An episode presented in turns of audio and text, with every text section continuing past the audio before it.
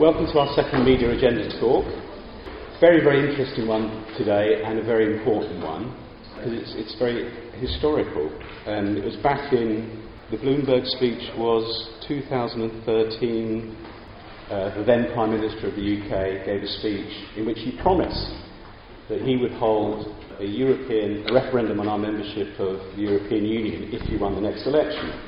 And he did this partly I'm sure because of his faith in the British people and their right to have a, a democratic voice.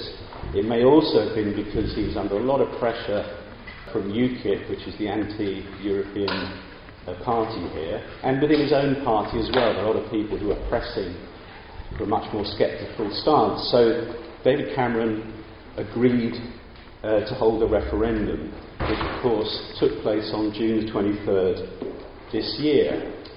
Most of the people, most of the kind of experts, certainly in somewhere like the London School of Economics, thought that the British people would vote to remain uh, in the European Union. I was just showing Lucy an extract from something that I wrote just a few days before the vote. I quote, It's what I thought and said at least two months ago, but I think Remain will win by five points. So 52-47, perhaps more. Ignore all the crap about momentum. There's no such observable thing. The events during the campaign have been equal, and anyway, they almost have no impact. Both sides have been so scurrilous that they've negated their own impact while successfully neutralising their opponents' initiatives. Brexit has won the campaign, but not the vote, because campaigns hardly change anything. I put in brackets after that. Stand by for a massive apology on Friday morning. ha, ha, ha. so after uh, an LSE uh, referendum night conference where most of my colleagues were saying the same thing, I went to bed. And at 3 a.m., I woke up, checked my Twitter feed, and realised that you know my life would never be the same again. Um, this institution was going to be affected, but most importantly, as our current Prime Minister Theresa May has said, Brexit does mean Brexit. In a couple of years' time, uh, the UK will no longer be part of uh, the European Union. Now, how the hell did we allow this to happen? How could such an obvious, convincing, rational case for staying in the European Union fail? Well, tonight we've got Lucy Thomas, who is the Deputy Director of the Britain Stronger in Europe campaign who was in charge of trying to make that rational, sensible, progressive case. she's going to tell us why it failed. So please welcome Lucy Thomas.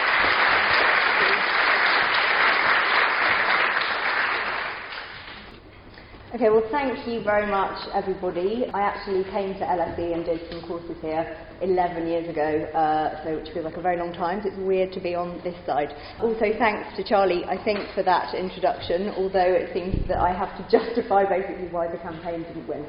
Uh, so lots of responsibility on my shoulders. Um, I'd start just by saying, actually, going back to that night that Charlie was talking about, when we found out what the result was nobody really on our side or the other side had seen any data, any of the polling from that day which showed that we were going to lose. So it was as much of a shock to us as it was to the other side. Indeed, Nigel Farage already came out, declared defeat pretty early on, I think around midnight.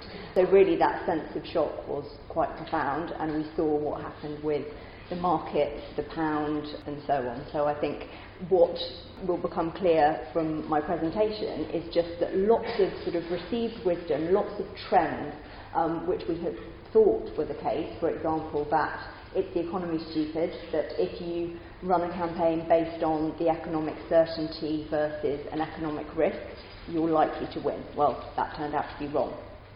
Also, there was a big chunk of people in the middle of the electorate who both sides were going after. They were undecided, they didn't really care much about the EU, they didn't really know what they thought of it. They disliked it, they had a very big sense of the negative. But even if we were to reach them, we didn't think they would turn out because they hadn't ever turned out before, they certainly weren't registered to vote. And 2.8 million people of that group did turn out this time for the first time ever. So I think lots of received wisdom, as I was saying, you know, lots of trends, lots of things that we assumed would be the case, like that the 2.8 million people would stay at home or that the economy would trump everything else, all turned out to be wrong. So let me just explain a little bit about my campaign, what we did, why. Uh, this is me. I was the deputy director of the campaign and in charge of all the communications, all of our messaging, devised the brand along with a fantastic ad agency, Adam and Eve, um, right back in the beginning last summer. Basically, we looked at all of the pro European organisations which existed. None were sort of fit for purpose none were conceived in order to run a referendum campaign. So we had to start really from basics and work together with ad agencies and did a huge amount of polling. Prior to this campaign, I'd run the pro European business organisation, um, Business for New Europe, which was really a coalition of business leaders from all sectors who all believed that we were better off in, and we made a very sort of cold, rational economic case similar to the, the case that we made in the campaign. Um, and lastly, and I think relevant for this talk, is that I was a BBC journalist covering EU news for five years. I was based in the BBC Brussels Bureau for four years and then worked on Newsnight and Radio 4 news programmes. So I've sort of seen it from the other side, and I think when I come on to talk about broadcasters in the BBC, um, having had that experience is, is quite useful. So, what did people think at the very beginning? Uh, that first tranche of polling that we got in April last year showed that it was pretty close.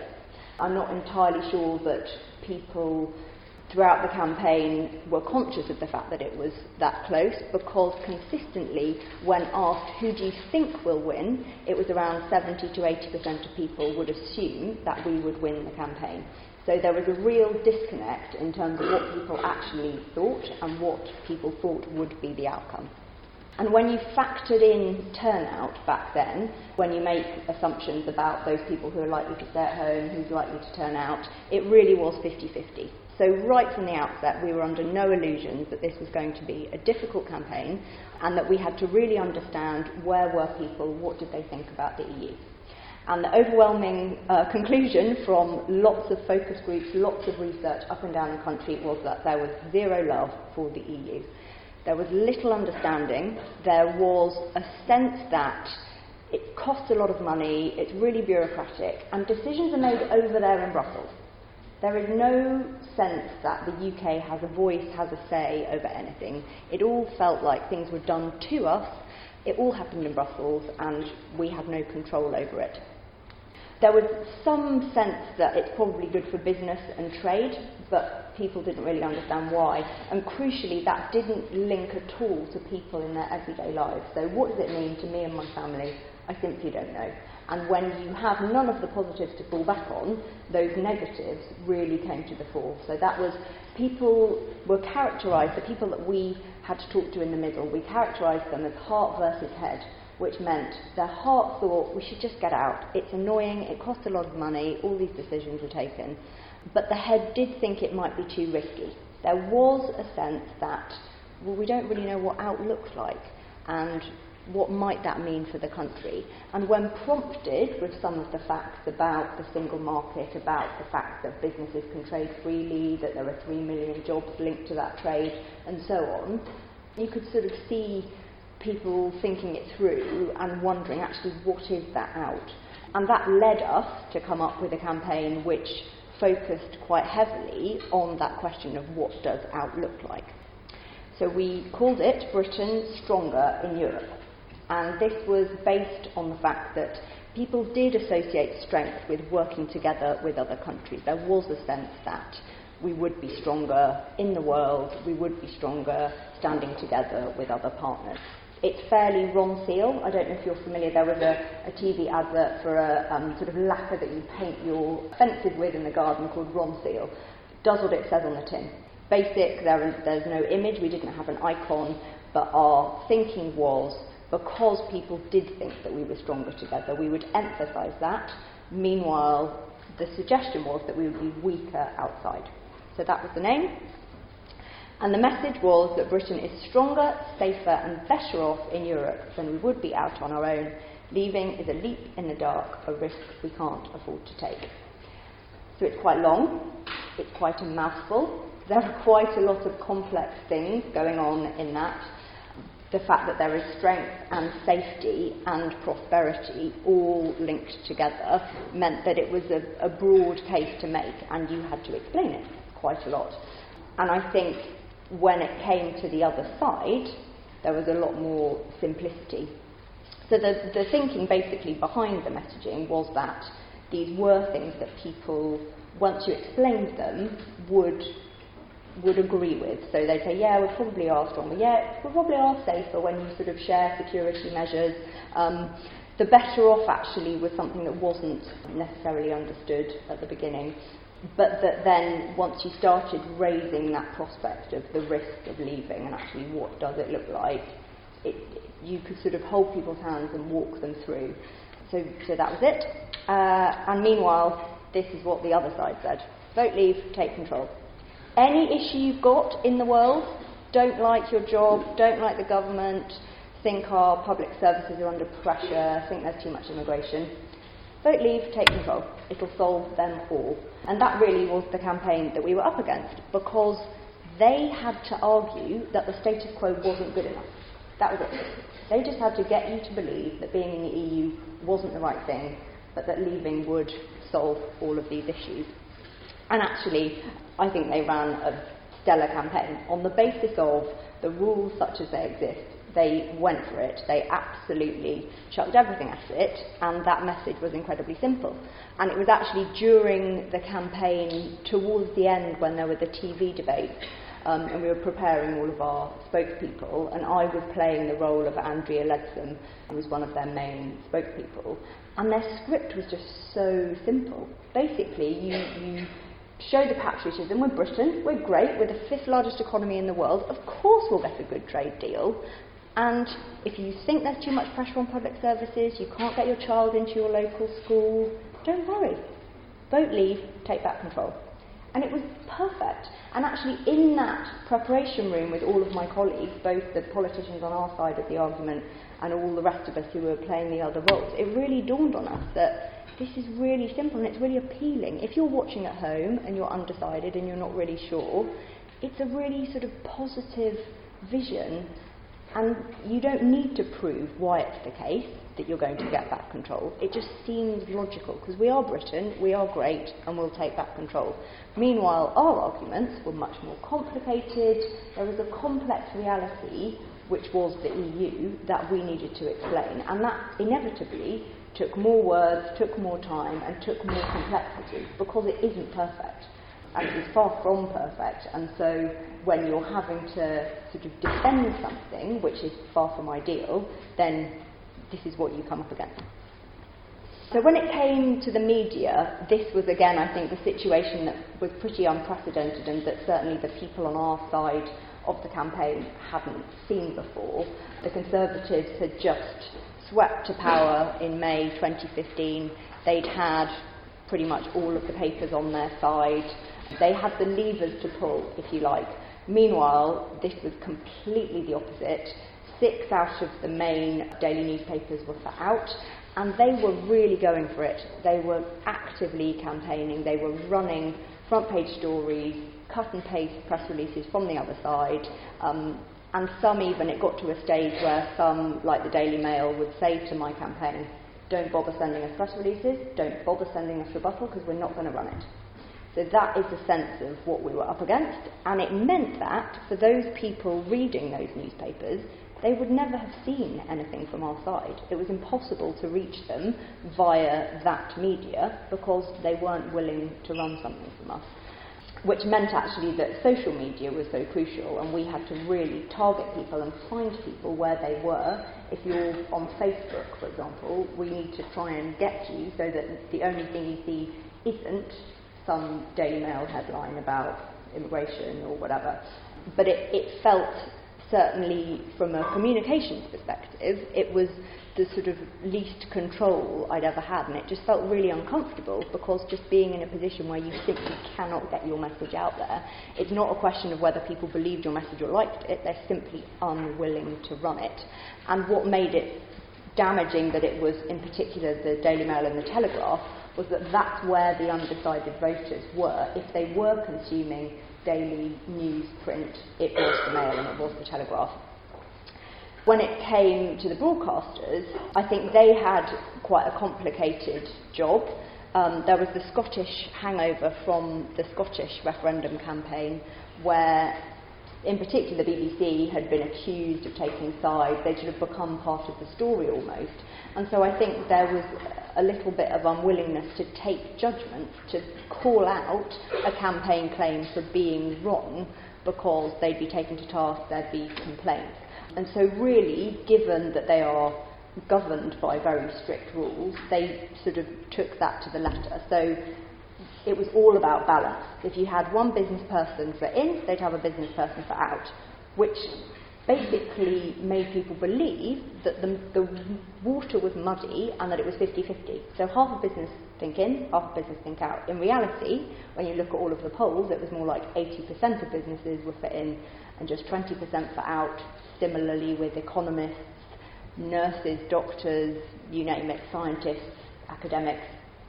But because of this problem, it meant that it was all about balance, all about 50 50, and not what's called due impartiality, which I would say was the biggest failing of broadcasters during the campaign, particularly the BBC, because they they should have given that context and said, you know, if they're running something on science, on academics, on business people, it is incumbent upon them to explain that the overwhelming majority of this particular sector is for in. Yes, here are some dissenting voices, here are people who think that we should leave, but the majority of that sector is for in. And we had so many arguments with the broadcasters on a daily basis. The BBC set up a complaints hotline for us to call um, whenever there was bulletins and so on and so from six o'clock in the morning, from quarter to six. Me or my colleagues would be on the phone trying to get some headline changed or try to get some reflection of the fact that you know there needed to be some context. And so it comes down now to the issues of, you know, what was the campaign, what were the ways in which the media presented it, and really that prism through which people saw the issues. So there are four main uh, issues. The renegotiation, which was sort of the start of the process, if you like, and it meant that David Cameron was setting a bar for himself to clear, and he was saying, it's not perfect, I'm going to Brussels, I'm going to get some changes, I'm going to make it better. It was also seen, if you're a journalist, why wouldn't you see it as Tory infighting? This was a fantastic news story. It was the first time that cabinet ministers had been allowed to really go for each other, take the gloves off, have a go at each other, um, and it was a spectacle. Everyone said, well, hang on a minute, he's, he's in the government and he's saying that that Treasury document's basically a lie. This is, you know, amazing. So as a journalist, unsurprising that this ended up taking a huge amount of the coverage. And there was a recent report done by Oxford University which found precisely that, that the majority of the commentary around the campaign wasn't about the facts. It was about the personalities, it was about the campaigns, it was about the process. And, and Tory infighting was a really good example of that. I think, in, in one sense, we were a victim of our own success on the economic story because all of the experts and President Obama and anybody else all came out and made the economic case pretty early. And that meant that, in terms of phasing, lots of the media and the broadcasts in particular basically said, well, you guys have won the economic argument, we want something else. We want to be kept interested. What's that going to be? Oh, immigration. And it meant that the momentum really went behind immigration towards the end. And it was at a really crucial time where the postal votes were going out. And so when it came to the postal votes, I think I'm right in saying that the postal votes were 55% for out. Um, which just shows you. I mean, it, it's also about the demographics and who are the people who vote postally, but the time that that came was soon after a some really damaging figures for us showing that net migration to the UK was three times over the government's target. So, just some examples. Here is how the Sun and the Mail covered the renegotiation, and it meant that our most trusted and most valued messenger at the beginning of the campaign David Cameron, who people did tend to trust. I mean, they, it's interesting, people's views on politicians and messengers generally, they do want to hear from politicians because they sort of know what they're talking about on these things, but equally they don't necessarily trust them always. So it was a really sort of odd message you get back in focus groups about who do you want to hear from. But where David Cameron was trusted at the beginning was that he was the Prime Minister and so therefore he's sort of statesmanlike, he works together with these other countries around the world. Yeah, he must have a sense of how it's going. And he was also seen as a sort of pragmatic, realistic guy. And so the, the case that we made, which is sort of on the one hand there are negatives, but on balance we're better off in, it sort of all seemed to fit. But the renegotiation meant that we had this day after day, and it just meant that his credibility was sort of seeping away, and it just allowed people to think, well, hang on, he promised us all this stuff, he's going to get all these changes, and he hasn't got them. And I think that really, the, the middle of February, when he came back with the renegotiation. I think for those of us on the campaign, it was a real change in tone. And again, it was sort of one of those moments where the momentum was really heading in one direction. Even just getting a hearing was really difficult, and it meant that we very quickly, after the renegotiation had been done, moved it on to okay, in or out. It's not is the renegotiation good enough? It's are we better off in or not? Uh, here's just some examples of the Tory infighting, which is, yeah, I think my favourite is Boris mocking Cameron's totally demented EU scaremongering. Again, I just think completely unprecedented for, although Boris wasn't in the cabinet, for, for senior party figures to be calling each other demented. Similarly, George Osborne came out with a, a, sort of a theoretical budget for what might happen if we left the EU and the economy was damaged. Colleagues all saying that he's finished. And then there was a, something early on in the campaign, Iain Duncan Smith, um, who had been the Work and Pension Secretary, just laid into George Osborne saying that he was putting rich Tory voters ahead of the working poor, and it just became this sort of, as I was saying, this spectacle where people in the same party, meant to be part of the same government, are all busy slagging each other off. And I think it meant that the issue was a bit tainted. It wasn't seen as, okay, here's an argument for stuff on one side, here's an argument on the other. It turned into a personality contest. And when you have Boris Johnson, the most popular politician by a mile, you know, making this patriotic British argument versus a Prime Minister and a Chancellor who've been in office for a long time, who have colleagues who are willing to slag them off, that's not what a referendum should be about. So, some examples of us winning the economic case pretty early on, and these experts, which everybody by the end of the campaign didn't want to listen to again, um, we thought this was absolutely perfect. We thought this is precisely what we needed to be doing. These are experts, they know what they're talking about.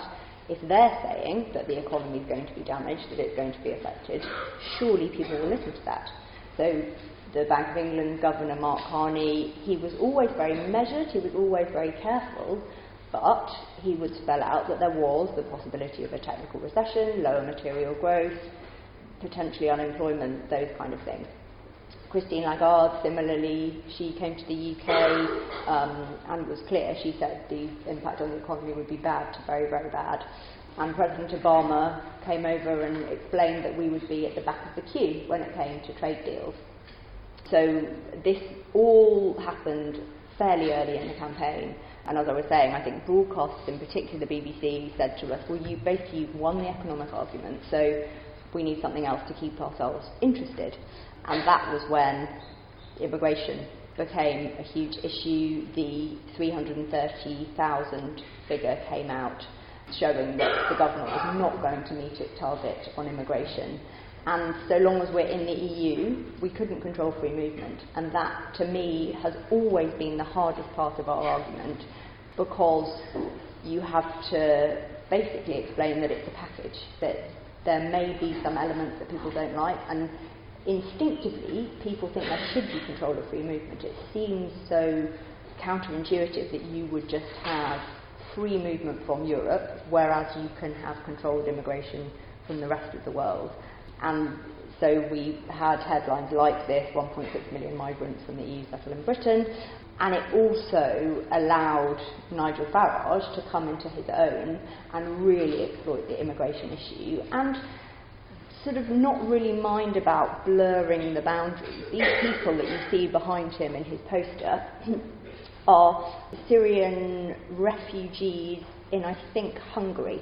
So nothing at all to do with the, with the UK. We're not in Schengen. I mean, so far removed from anything that would happen in the UK, and yet it was just an opportunity for them to exploit people's fears, people's anxieties. And similarly, the Turkey issue was one of the main issues that the Leave campaign leapt upon and said basically Turkey is joining the EU, which is not true, but in a referendum, these things don't seem to matter.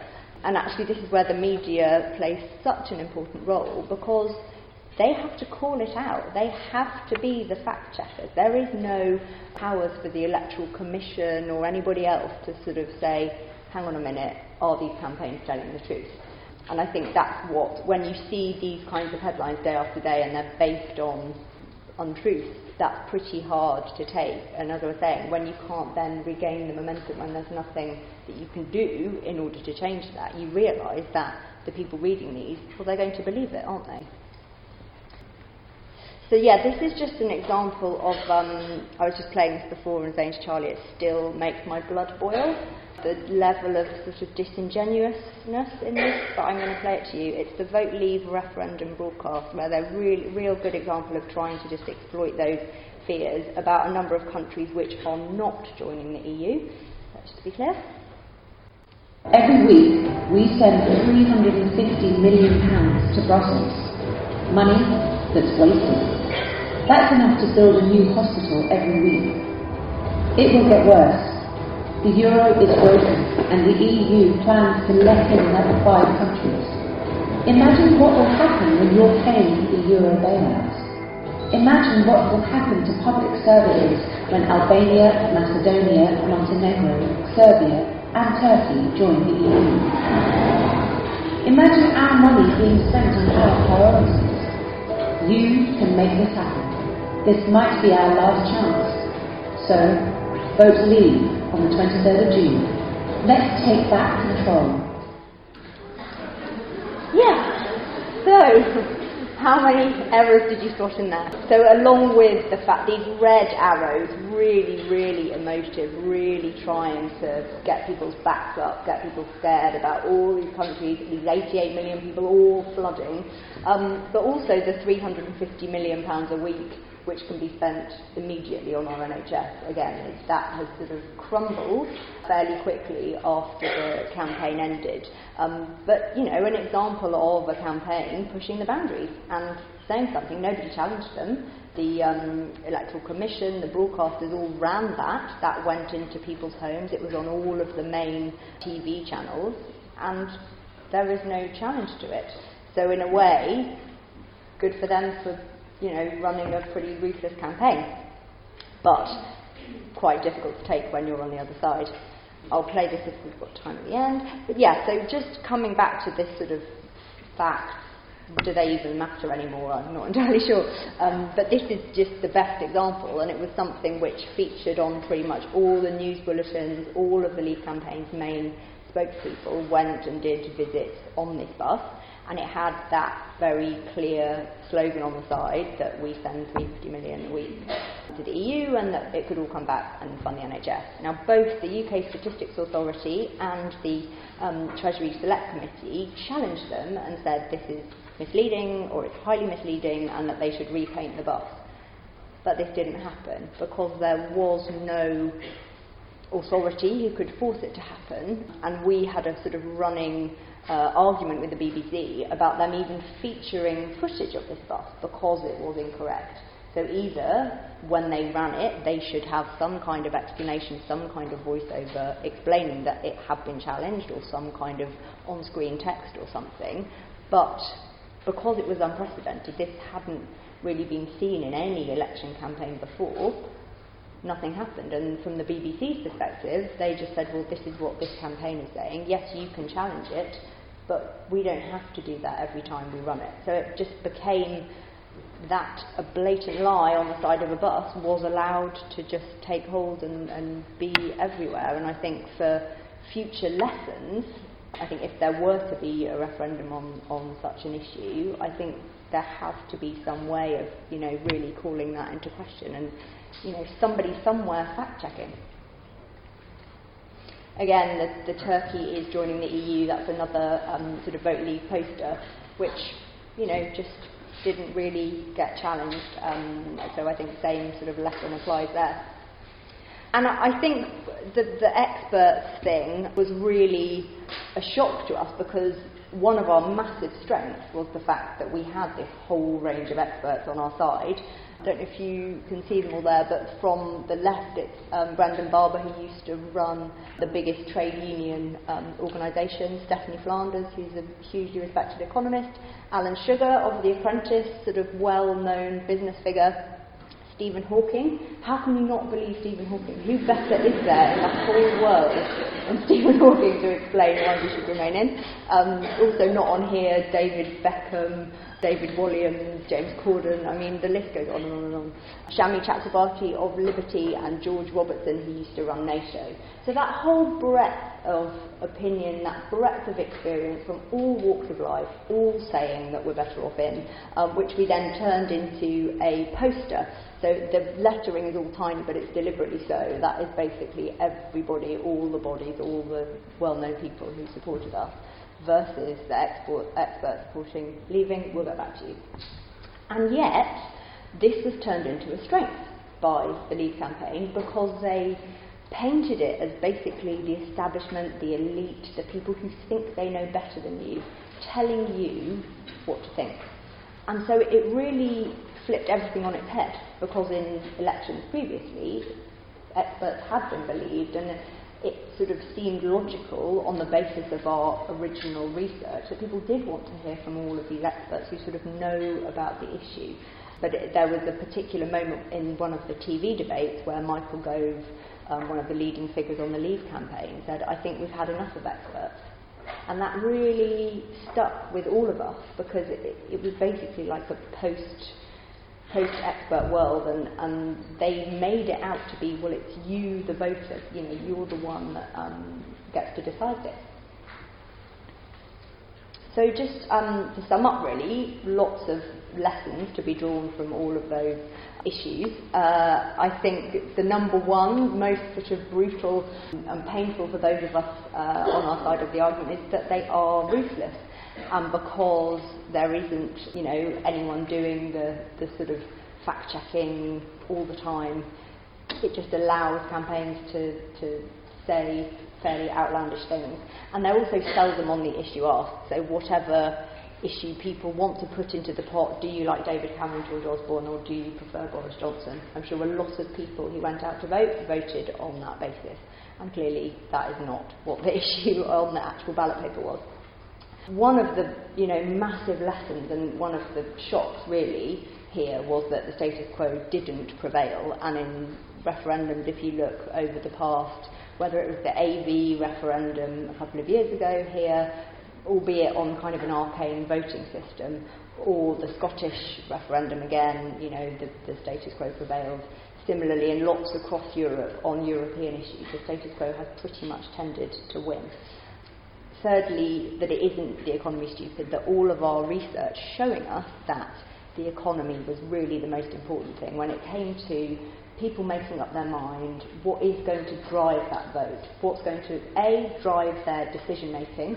Is it going to be, oh, might I lose my job? Might my pound in my pocket be worth less? And so on. That turned out not to be the most important thing. It was immigration, public services, all sorts of other issues. I think for me, again, it's, it's a pretty personal one on the basis of that experience, of seeing those headlines, of seeing those broadcasts, of seeing news day after day, which is just simply untrue, and lots of media felt unable to sort of call it out, to use their editors to say, this campaign is claiming this, but this proves that it's incorrect. It ended up being, this campaign claims this, the other campaign claims that.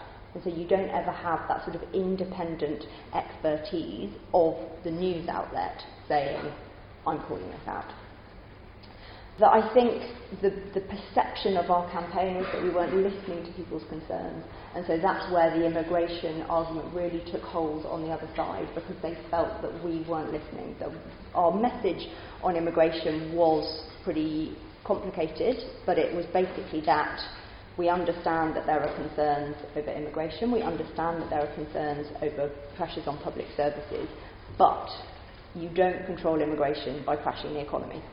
I mean, it's a fairly unsubtle segue back into our core message about the economic risk, um, but it sounded to people like we didn't care about their immigration concerns. And, and I think for future campaigns, you have to really start where people are. You can't seem like you're talking from the top down and that you're sort of dismissing people.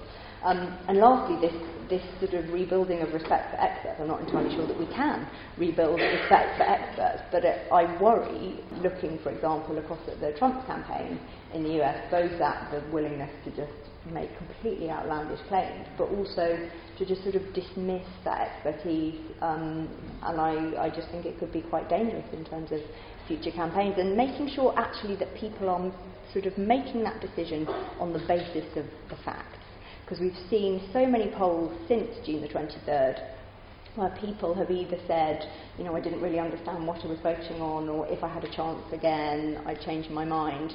And I think that is, um, you know, one of the biggest lessons that it's incumbent on all of us, both from the campaign perspective and the media um, and all other sort of bodies, to make sure that people do feel informed and it, it's obviously very difficult, and everyone tries to put out their sort of so-called facts. But for the biggest sort of political constitution, constitutional issue to have been decided on the basis of half-truths, personality contests, it just it leaves me sort of quite disappointed with with the way that that happened. So that's it for me, um, and I'm very willing to take all of your questions.